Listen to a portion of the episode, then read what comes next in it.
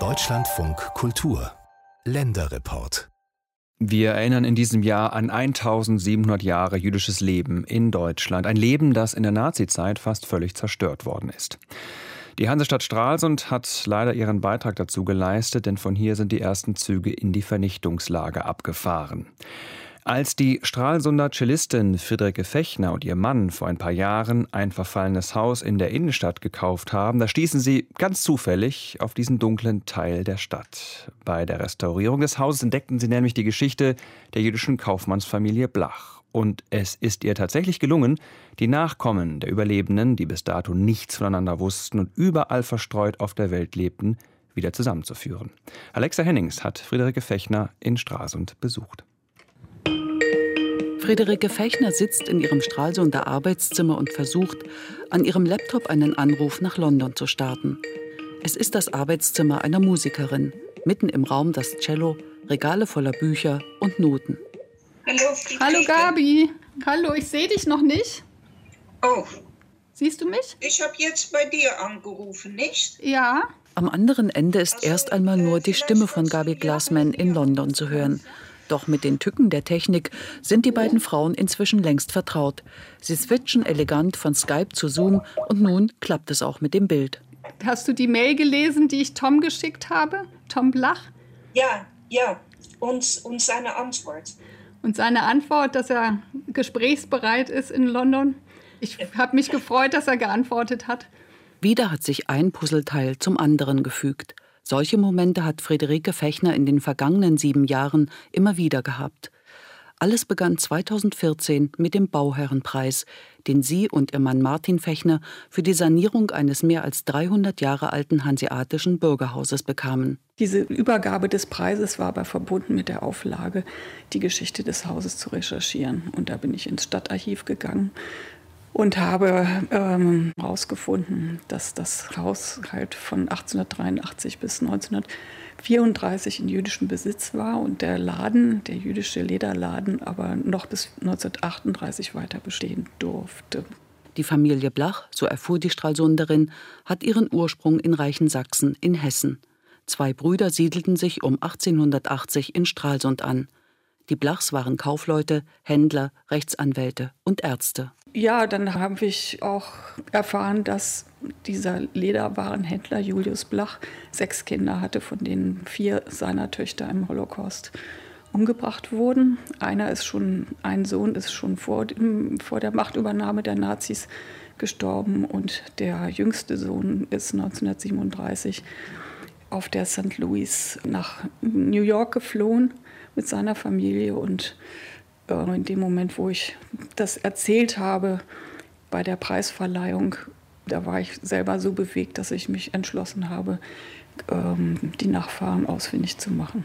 Wie das geht, fremde Menschen am anderen Ende der Welt ausfindig zu machen, davon hatte die 59-Jährige damals keine Ahnung.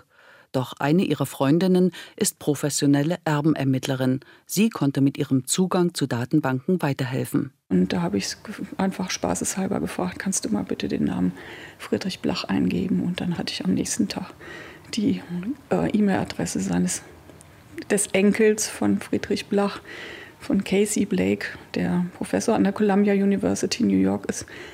Und dem habe ich geschrieben und der hat mir auch gleich sehr nett geantwortet. Wenig später flogen die Fechners aus Stralsund zu den Blakes nach New York.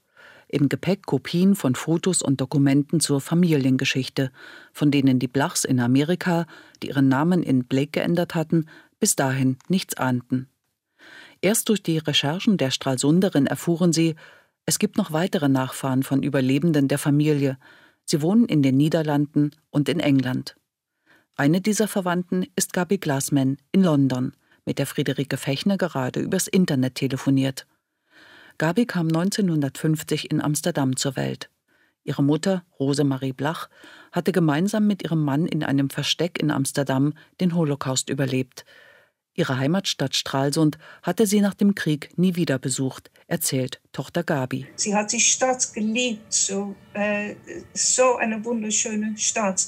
Und ich bin also zweimal in 1992 und 1995 bin ich nach Stralsund gefahren Und da habe ich äh, ihr noch davon erzählt, aber sie hätte nie selber die Reise machen können, weil sie einfach zu beschädigt war vom Antisemitismus.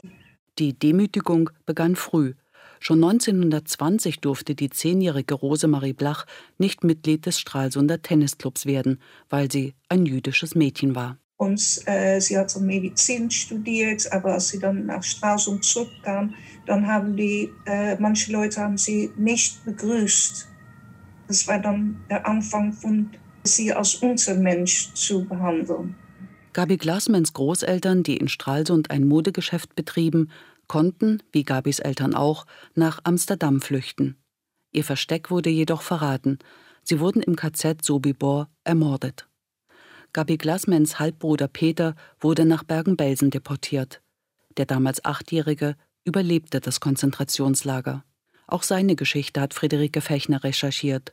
Seiner eigenen Familie hatte der heute 86-jährige Peter Weishut nie davon erzählt. Wenn es so lange verschwiegen wurde, dann ist es schwierig, davon anzufangen. Aber Friederike hat sie Mut gehabt, um nach Amsterdam zu fahren und äh, ihn zu interviewen. Also er hat noch nie so etwas gemacht. Vielleicht musste dafür erst eine Deutsche kommen, eine Deutsche aus Stralsund. Ein Mensch, der sich aufrichtig und mitfühlend interessiert und sich um ein kleines Stück Wiedergutmachung bemüht. Das ist wirklich einfach sehr bewegend, ähm, wie positiv diese Arbeit von den Nachfahren wahrgenommen wird. Und ich glaube, das, ist, das trägt auch sehr zur Heilung bei, diese Arbeit, weil die Wunden mitnichten geheilt sind. Und darum ist es einfach, glaube ich, total wichtig, wenn man mit den Leuten darüber spricht oder wir einfach versuchen, einen freundschaftlichen Kontakt zu pflegen, trägt das einfach zum Zusammenwachsen bei.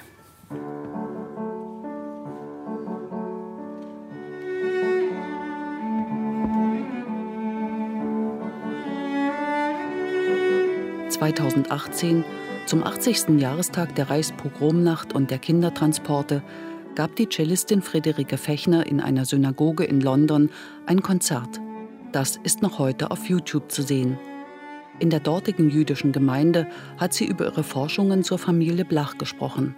In Stralsund organisiert sie Veranstaltungen zum Gedenken an die jüdischen Mitbürger, spricht vor Schülern und Marinesoldaten in Vereinen und Clubs in ganz Mecklenburg-Vorpommern.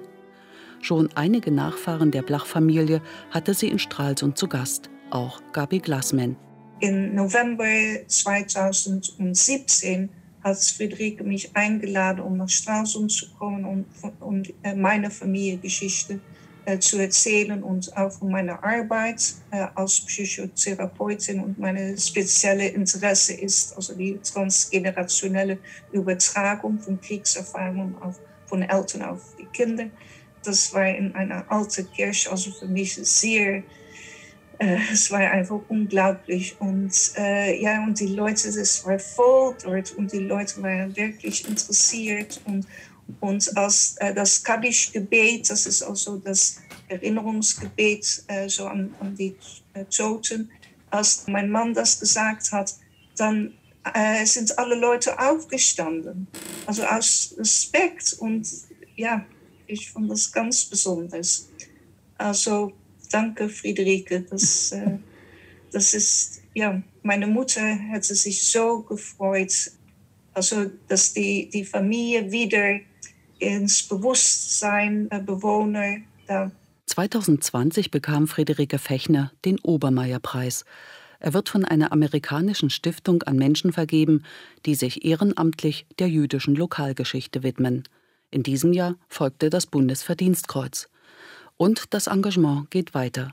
Die Musikerin gründete die Initiative zur Erinnerung an jüdisches Leben in Stralsund.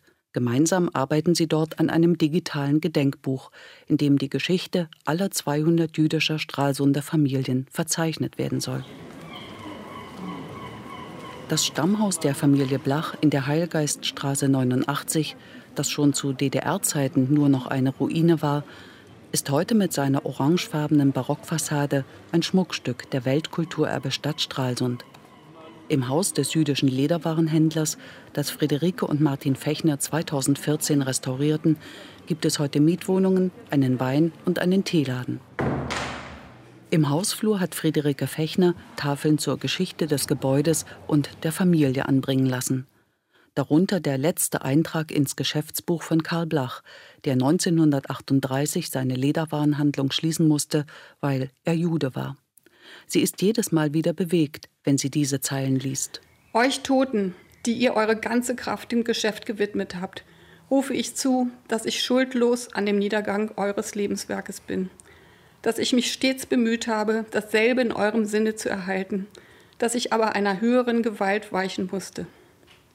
Stralsund, den 21. Juni 1938, Karl Blach, ehemaliger Inhaber der Firma Gebrüder Blach. Karl Blach überlebte in Berlin, geschützt durch eine Ehe mit seiner zweiten Frau, die keine Jüdin war. Zwei seiner Söhne wurden in Auschwitz vergast. Gabi Glassman in London, eine Nachfahrin der Familie, ist berührt davon, dass man in Stralsund die Geschichte jüdischer Mitbürger nicht vergisst. Wenn man daran denkt, dass sie Menschen waren, die einfach so lebten wie andere Stralsunder, Stralsunderinnen, dann denkt man, ja, was, was war eigentlich los? Wieso mussten die deportiert werden? Aber es ist ja überall, dass das Antisemitismus äh, jetzt äh, wieder groß, größeres Gefahr geworden ist. Deswegen ist die Arbeit, die Friederike macht, Friederike gibt also meine tote Familie ihre Identität zurück. Sie werden wieder Menschen. Sie wurden ja zu Untermenschen gemacht, aber jetzt sind sie durch Friederike wieder Menschen geworden. Die Geschichte der jüdischen Familie Blach aus Stralsund.